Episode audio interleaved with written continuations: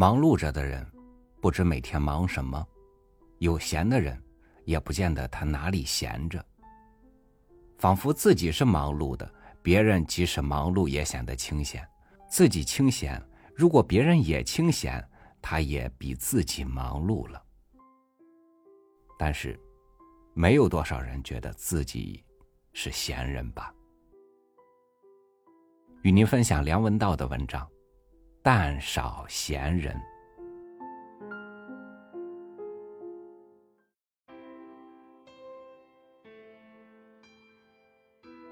若选择住，我不会选纽约。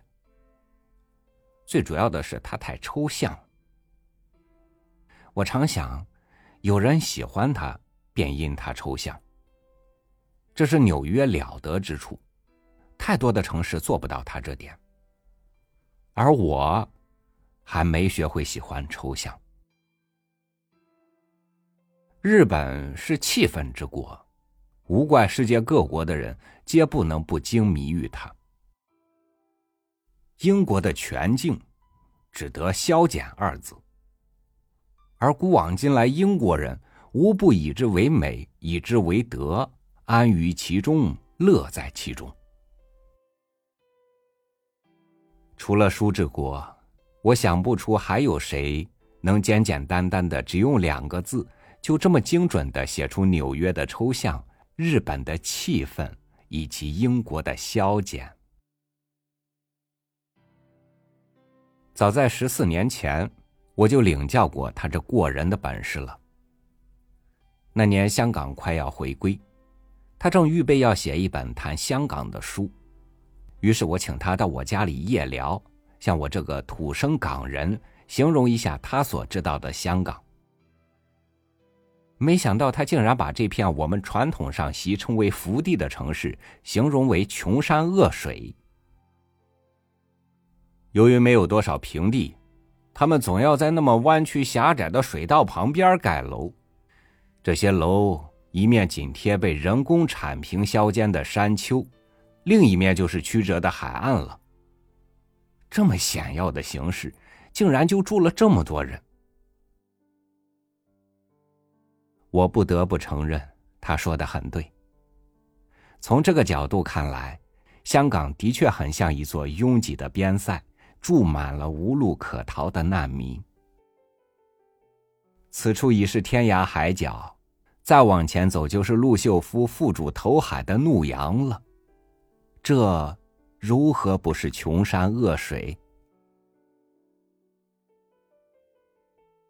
舒国志眼光锐利，甚至可以说是毒，否则又怎能如此独到又如此准确的把握一个地方的特质呢？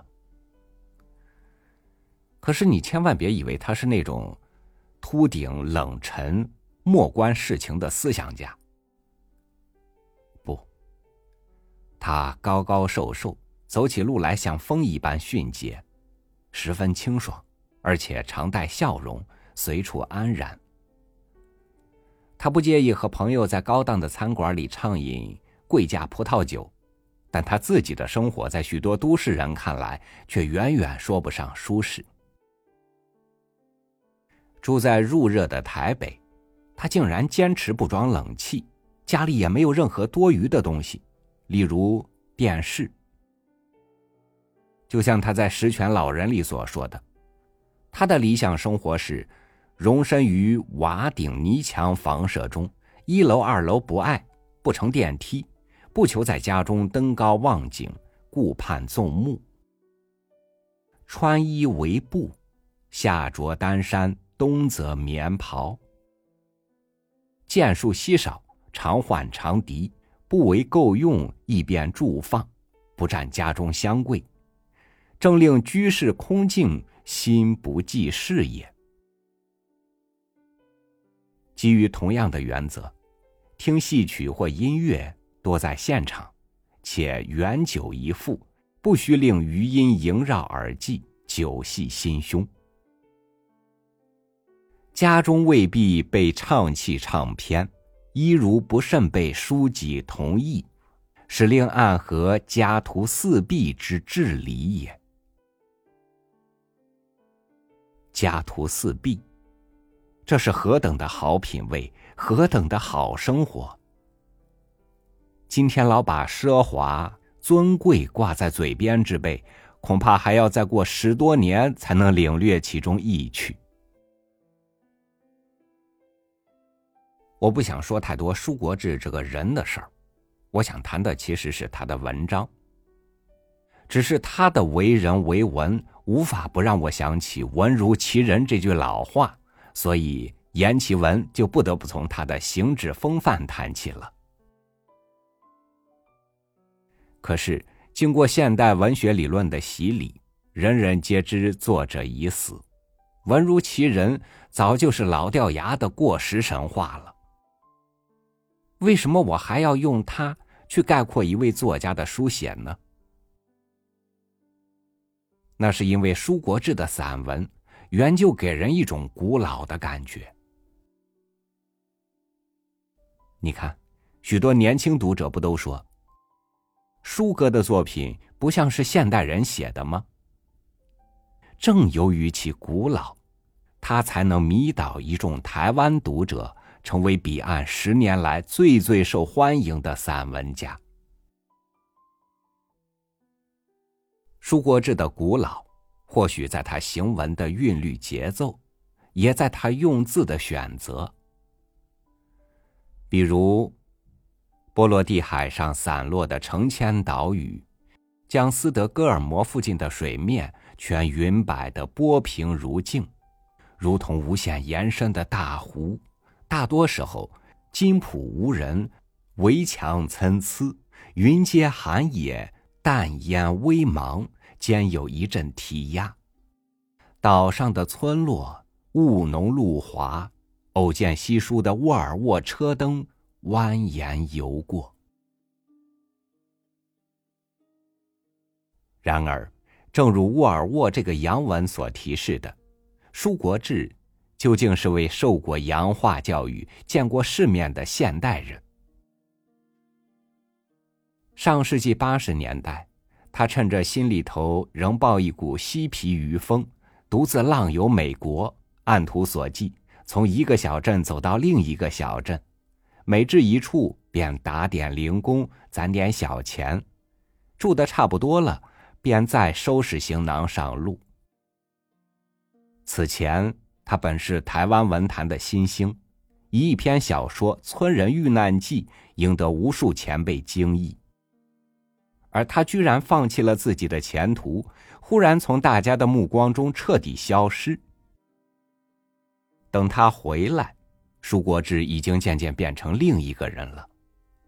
虽然他偶尔还会写下这样的句子：他微低着头，眼睛视线不经意的调在前下方的地面，轻闭着唇，有时甚而把眼皮也合上一阵子。随着车行的颠簸，身躯也时而稍显一晃。文艺的很像当年那位深具现代主义色彩的小说家。他甚至不计破坏性和其他这种这个性那个性的西化造词。但是，大家却发现整体而言，从美国回来之后的舒国志竟然变得更古老。也更中国，因为他居然以散文为业，而且是一种很不时髦的散文。散文原是老的，他快老到被人遗忘的地步。当然，散文还是存在的。就文体而言，它甚至是最常见、最普及的。小至一条手机短信。大至一份公文，皆可归入广义散文的范畴。正因其常见普及，散文遂成了一种最不文学也最不必经营的文类。比起诗、小说与戏剧，散文少了一份造作，自然的犹如呼吸饮水，繁长而琐碎。我猜测，这便是今日。大陆杂文家日多而散文家亦少的原因了。在我们的期待里头，杂文应该写的机巧睿智，处处锋芒。他的经营痕迹是鲜明可见的，他给读者的感受是爽快直接的。更要紧的是，他往往夹带议论，所谓有思想，所谓以小观大，皆与杂文的议论功能有关。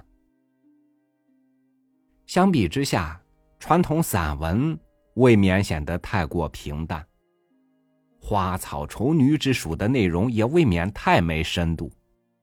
于是美文就兴起了，仿佛不经一轮复凿、一番浓词艳事的堆砌，散文的文学性就显不出来。于是文化大散文就抬头了，似乎不发一声闻名千年的哀叹，不怀国破山河在之思古幽情，散文就不够深刻。这么重的口味，就好比现实流行全国的川菜。吃的太多，你就再也尝不出一口碧绿小黄瓜的鲜脆真味了。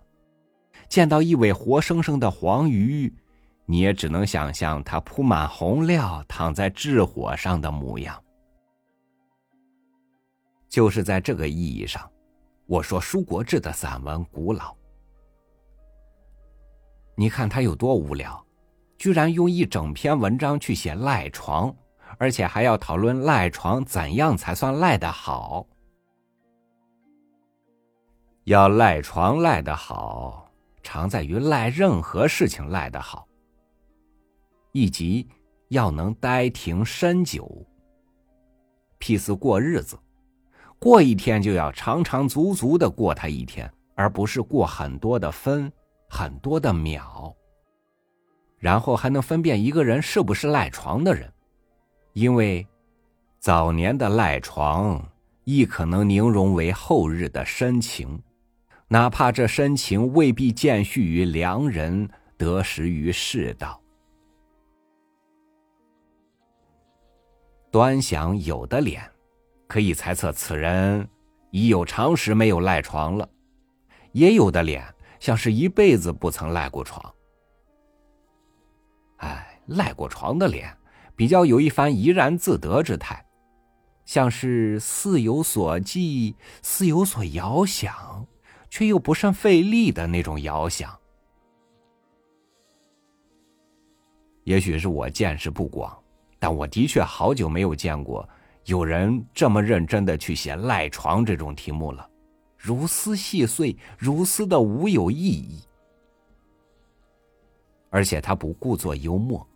没有埋伏一句引人惊叹、叫人发虚的妙语，也不联系什么名人伟业，没有扯出什么赖床赖出太平盛世的大道理。他就只是老老实实的写赖床。我没装电话时，赖床赖得多些；父母在时，赖的可能更多。故为人父母者，应不催促小孩。尤其肆意赖床。舒国志的散文更不是一般意义的美文，尽管他的确与审美有关。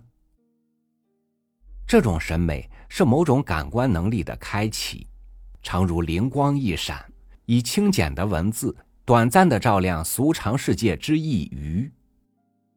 就像《哈利波特》里面那国王十字车站里。多出来的一个站台，一般人是看不见的，唯待魔法师随手一挥，他才赫然场现。可是那座站台，却视线的稳稳当当、平平无奇，仿佛早已在此良久良久。而你之前明明看不到它，等到见着了，竟也不太讶异，觉得一切尽皆合理，凡事必当如此。只是自己一时大意，过去才会对他视而不见。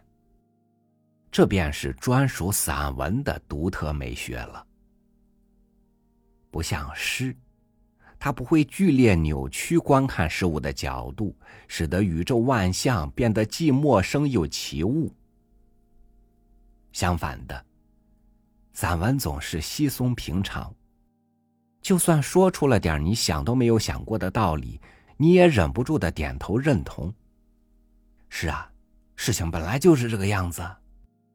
似乎你很久以前也曾想到过这一点，只是不知怎的把它给忘了。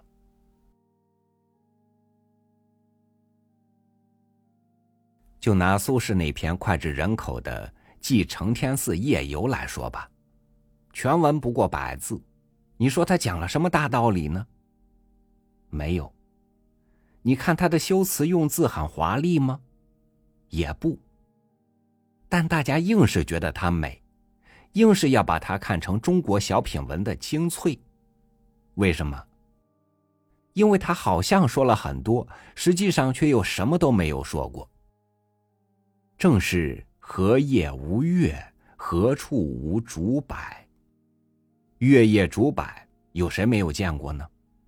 问题只在于，但少闲人如吾两人者耳。所以，散文的审美与散文家的想象力是与众不同的。他用不着像诗人那样奇灵妙思，好在眉心修炼出一只魔眼。也用不着如小说家那般闭户向壁，苦筑一座不存在的蜃楼。他只需要闲下来一些，便见亭下如积水空明，然后再闲一些，便能将这很多人也许都曾看过但又不复记忆的景象写下来。他不该太费力气，也不可太着痕迹，轻轻一试。那灰蒙的镜片方能顿时明朗，令人感到眼前万事依旧，可自己就是比往常看多了些什么。出入尘世而不执着，故贤人如书国志者，才能道出树木与房舍的本来面目。再怎么壁垒雄奇的古城。也需有扶疏掩映的阶树，以柔缓人的眼界，以剑刺遮蔽他枝叶后的另一股轩昂气宇，与人那份不尽之感。在这种目光的关照底下，就连下午的阵雨也意外的可喜。理想的下午，要有理想的阵雨。霎时雷电交加，雨点倾落，人竟然措手不及，不知所事。然理想的阵雨要有理想的遮棚，可在其下避上一阵，最好是茶棚，趁机喝碗热茶，驱一驱伏汗，抹一抹鼻尖浮油。俄清雨停，一洗天清，人从檐下走出，何其美好的感觉！而你却不觉这是故作怪论，强替阵雨说好话，反倒勾起了你记忆中的经历，去其狼狈，存其真趣，自己在心里细细印证他这番话的味道。由于散文这种独特的审美面相太过贴近现实，不是这种心境，不是这种性情，便很难真切的写出这种稍稍偏移出现实的现实。所以，文如其人的古训，最能适用在散文家身上。我见过诗人很不像他的诗，更常见到小说家不像他的小说。却从未见到过有散文家不像他的散文的，所以张中行就像张中行，余秋雨就像余秋雨，龙应台就像龙应台，舒国志，他的人就走在他自己的文字里，闲散淡泊，品味独具。我知道有些大陆读者看到这里。就已经忍不住要说，这种品味很小资了。他大概看了太多流行时下的广告，也大概太过年轻，遂将态度的悠闲与生活的讲究生硬的等同于小资，乃至于忘记了中国散文的古老传统，忽视了消费乔装以外的做人美学。上一回在北京见到舒国志，我问他接下来会去哪里玩，不料他回答：“河南陈家沟。”我没听过有人会去那里旅游，非常好奇。接着他便解释：“陈家沟是陈氏太极的发源地，我想去看看。”我晓得他不打拳。也不迷武术，他真正的理由可能就只是想去看看而已。不用再问，我就晓得他一定会先坐硬卧火车，听人家夜里喝茶聊天嗑瓜子，再乘大巴，隔窗观看道旁推车的老汉，眼皮稍倦就合上小睡一会儿，等到一觉醒来，说不定便是陈家沟了。至于他回来之后会不会写篇文章记记那里的风土人情，也许会，也许不会，但这又有什么要紧的呢？